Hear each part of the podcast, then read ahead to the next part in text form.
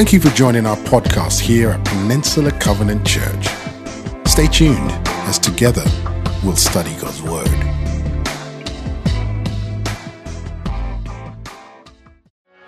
Hello, P C C. I hope you enjoyed that Palm Sunday call to worship.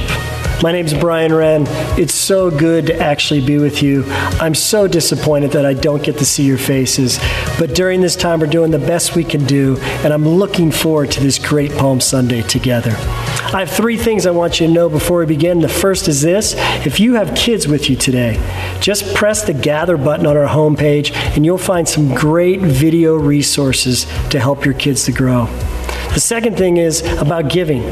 We'd encourage you to keep giving during this time, and if you text GIVE, you'll actually be sent to a page where you can give to our general fund that pushes and keeps us moving towards our mission and vision. And because it's our first Sunday, we'd ask you to consider also giving to our community care fund. That community care fund will give to and meet covid nineteen needs that are coming in and that will continue to come in. And then finally, it's Holy Week. Palm Sunday is the beginning of Holy Week, and we have a great week planned for you. If you go to our homepage, what you'll find is resources on there for a daily devotional, for a prayer walk anytime during the week, and then all the information you need to know about how to access our Good Friday gatherings. And then I want to encourage you to invite folks to our special Easter gathering that'll be online next Sunday. So much good stuff, so much good stuff for you on this Holy Week. As we continue on today, what I'd love for us to do uh, is enter into a time of prayer. Our time of prayer will actually be followed by some music, Gary's message, and then we'll end today with communion. But let's begin with a time of prayer. And to shape our time of prayer, what I'd love for us to do is jump into God's Word. Psalm thirty-four, verse seventeen and eighteen. The righteous cry out, and the Lord hears them.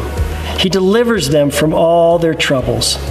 The Lord is close to the brokenhearted, and He saves those who are crushed in spirit. I know right now, many of us feel that way. Our spirit is crushed.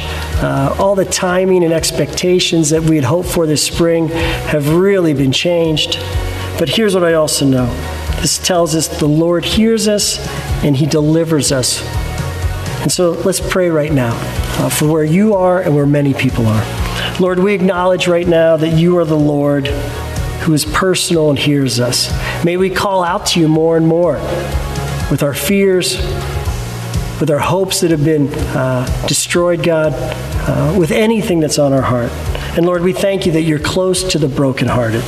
And You tell us that You'll save us when our spirits are crushed. So Lord, give us new perspective. Give us new understanding. Give us a renewed look at this season like no other. And Lord, we'll give You the glory. And all God's people said, amen. Happy Palm Sunday, P C C. Like Brian Wren said, we're here in the worship center and it's completely empty. I wanted to be in here today because I want you to know that the greatest asset of P C C is you. We've said this all the time. This church is not a building. And yet in this building, it reminds me so much of you. Do you know you sit in the same place in our in our gatherings? Uh, and I can see it right now at eight fifty-five. Right over there is Marion Robbins and Esther Smith. And right there is the choir. I see you, choir. nine oh five in the gym. I see you, Wangs, about to have your baby. I see you, Katie, behind the sound booth. I see you, teenagers, back there sitting against the wall. We're down in Hudson right now. I see you, Hernandezes, and your sweet little girls. I see you, Sharmila, giving me that big hug, and everyone who comes into the building, greeting them. Oh, we're back at eleven right now. I see you, Octavio, with your wife and kids. You need to know we may not be in person, but we see you. And here's what's more important than that. God sees you. In Genesis fifteen, Hagar was crying out to the Lord because she felt so all alone. Maybe you feel that way too. And she pronounced the Lord as the God who sees, El Roy in Hebrew. So no matter where you are, you are the church, and God sees you. You need to know that. So on this Palm Sunday, let's go before our Lord in prayer. Father, I thank you so much that you see, and I thank you so much that you're here.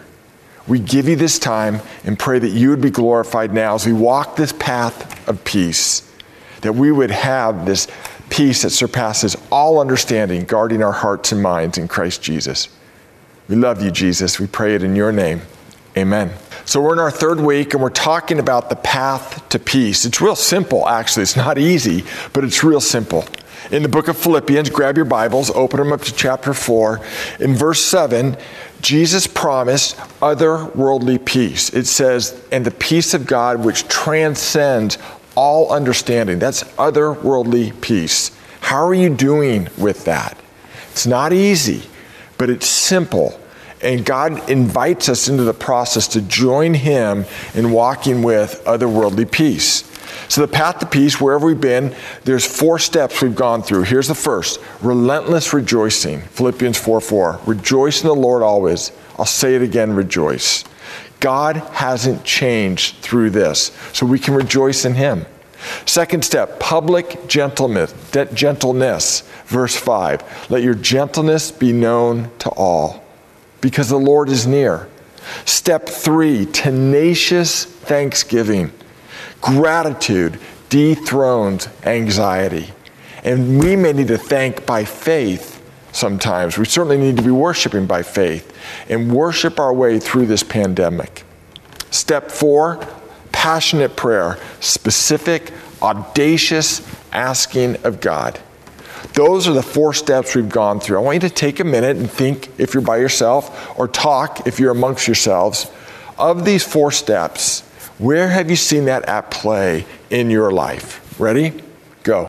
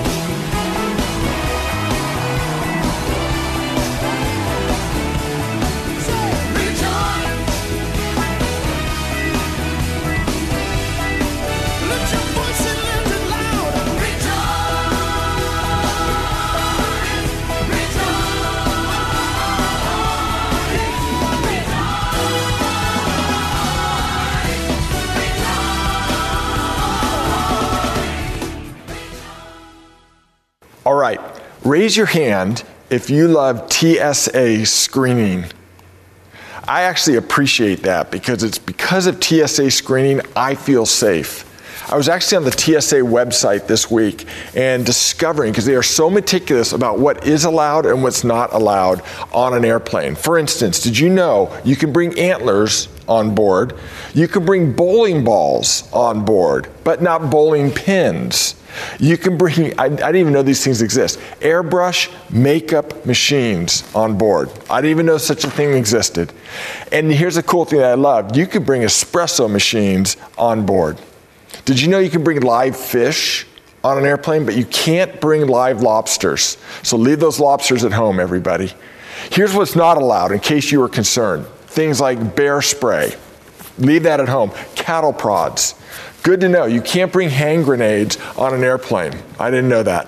And you can't bring, I kid you not, go to the website, you can't bring a magic eight ball on an airplane. And thankfully, you can bring your Bible. But just don't tell the T S A officer if you have any weapons, yes, I have a sword. I did that referring to my Bible, the sword of the Spirit. That didn't go well for me. So T S A screen lines, why do I bring that up? The point is they're meticulous about what they let on board. Why? Because they care about our safety and our thriving, and most importantly, that we get to our destination well. Did you know God wants the same thing for you and me? He knows he's already secured, if we're in Christ, our salvation, and he cares about the journey, so he invites us into the path of peace. And the last step on the path to peace is with T S A tenacity. Screen our mind, or as we're saying, screen our senses. Look at verse eight of chapter four. And I'm going to read it as it was intentionally, originally written. Philippians four eight. Finally, brothers and sisters, whatever is true, continually think about such things. Whatever is noble, continually think about such things. Whatever is right, continually think about such things. Whatever is pure, continually think about such things. Whatever is lovely, continually think about such things. Whatever is admirable, continually think about such things. If anything is excellent or praiseworthy, continually think about such things. In other words, did you know God wants us to fill our minds with things, and he tells us what they are. And you might be sitting there going, gee, if I continually thought about all those things, I couldn't think about anything else. Exactly. Because God knows whatever captures your mind controls your destiny. I'm going to say it again. Whatever captures your mind controls your destiny. That's why Romans twelve says we can be transformed. How?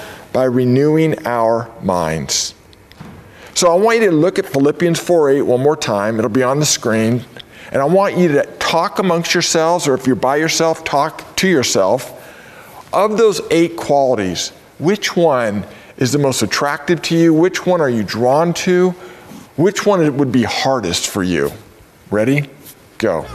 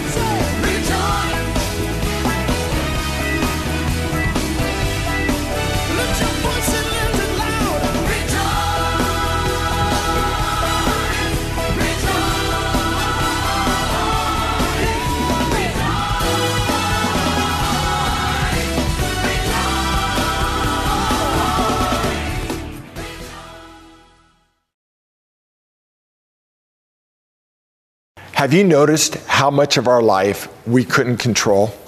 I was thinking about this. I couldn't control my birthplace. I had no control of it, being born in San Francisco.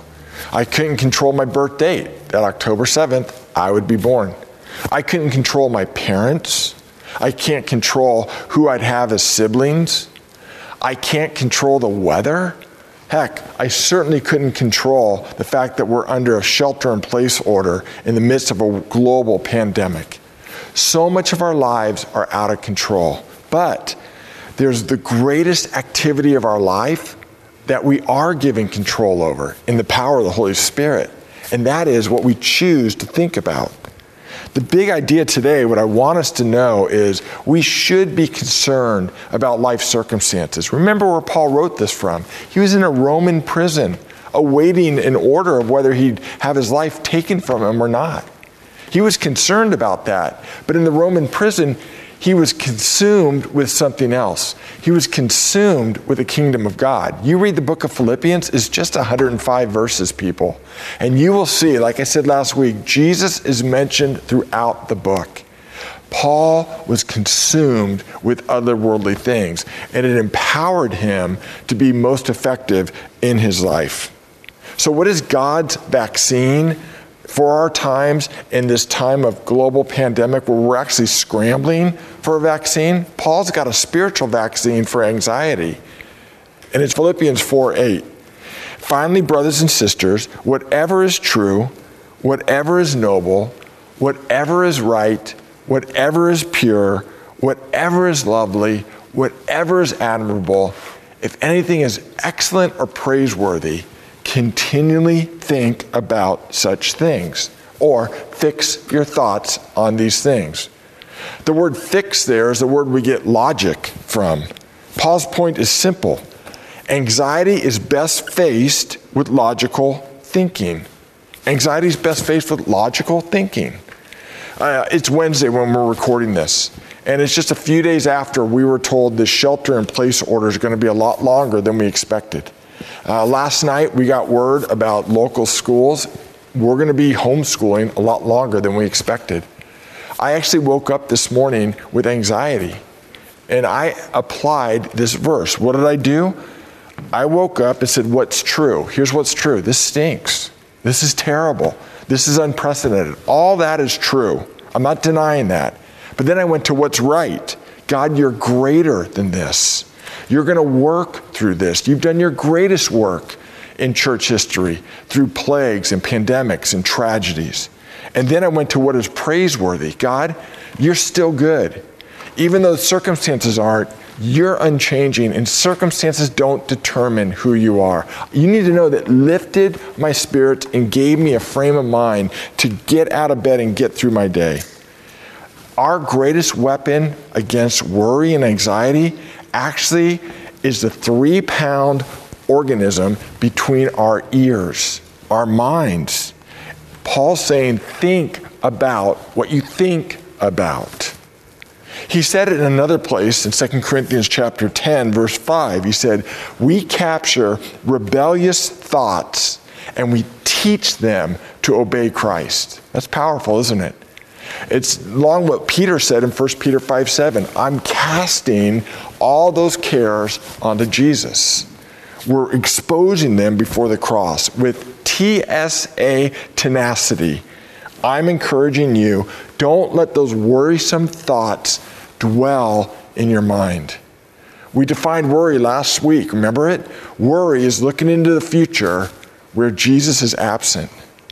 Listen, Jesus is above time. He will be there in your future. He told us and exhorted us, every day has enough worries. Just focus on today. He's enough for today.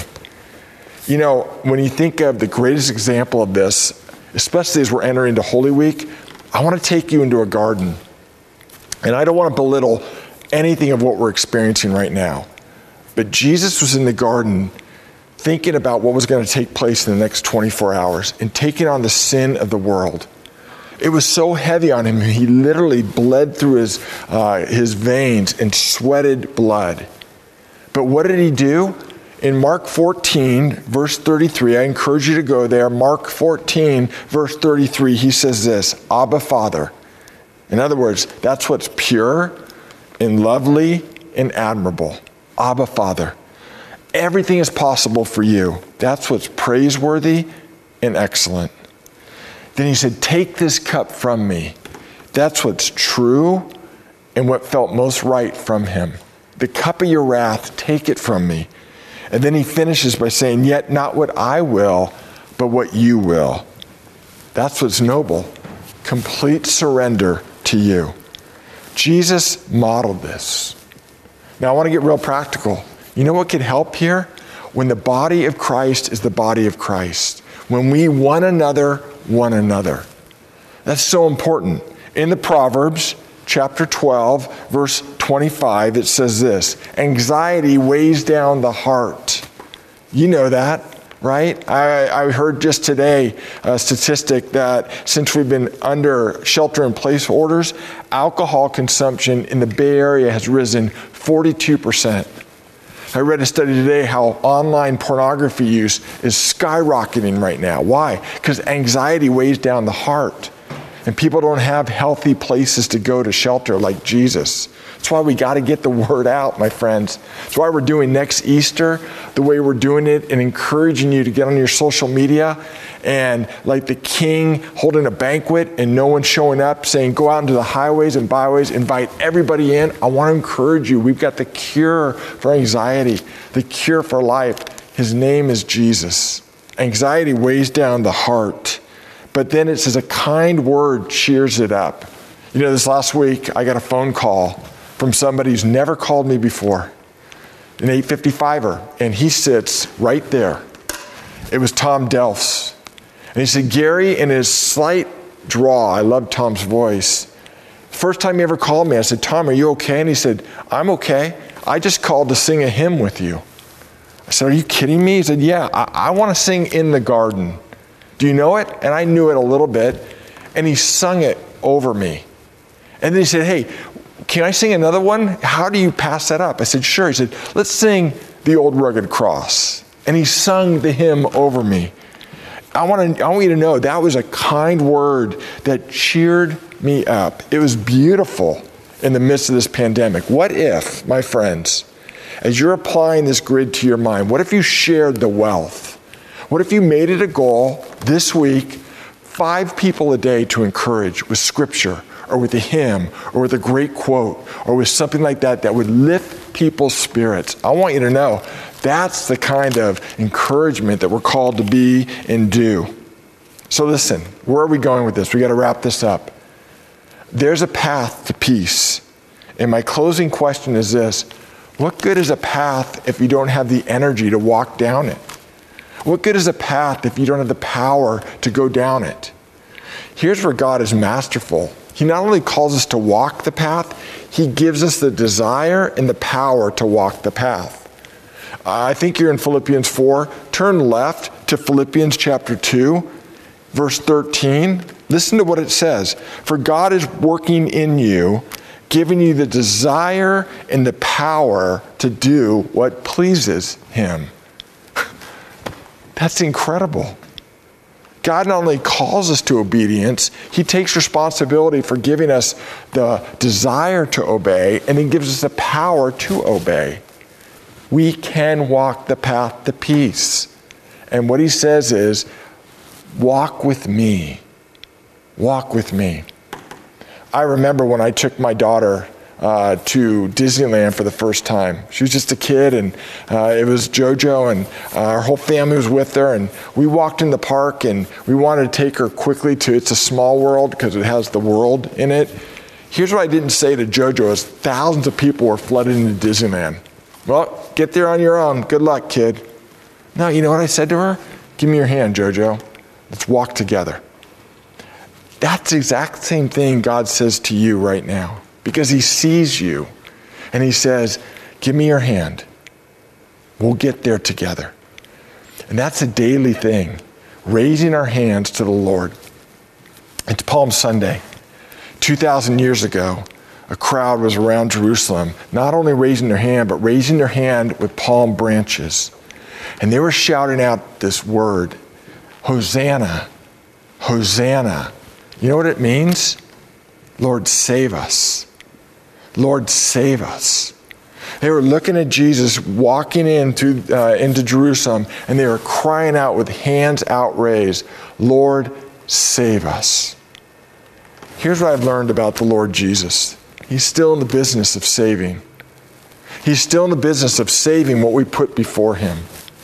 And so as we close this series and close this time on this Palm Sunday, what is it right now that you're asking the Lord, I need your salvation to come to bear here. I need a rescue here. Uh, we've been talking about this path to peace. Maybe it's the strength to walk it. Maybe it's anxiety. Maybe it's something else around this pandemic. I'm not saying God's got this magic wand, but part of the path to peace is passionate prayer. And so can you say as we close, Lord, save this. I'm going to close in prayer.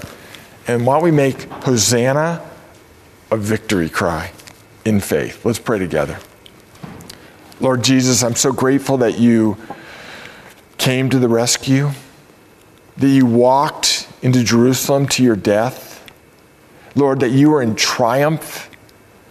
And Father, people didn't even know what they were asking for when they cried out, save us.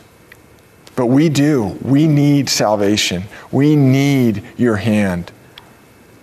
Now, whatever it is that you need saving, put it before the Lord right now. Lord, save this.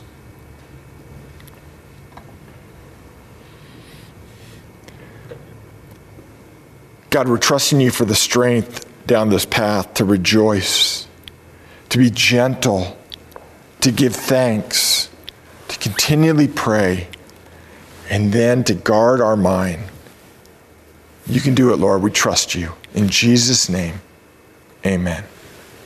Hey, I want you to know, in Christ you have what it takes. Paul would say in Philippians four thirteen, I can do all things through Christ who strengthens me. Church, we can walk this path to peace with otherworldly peace.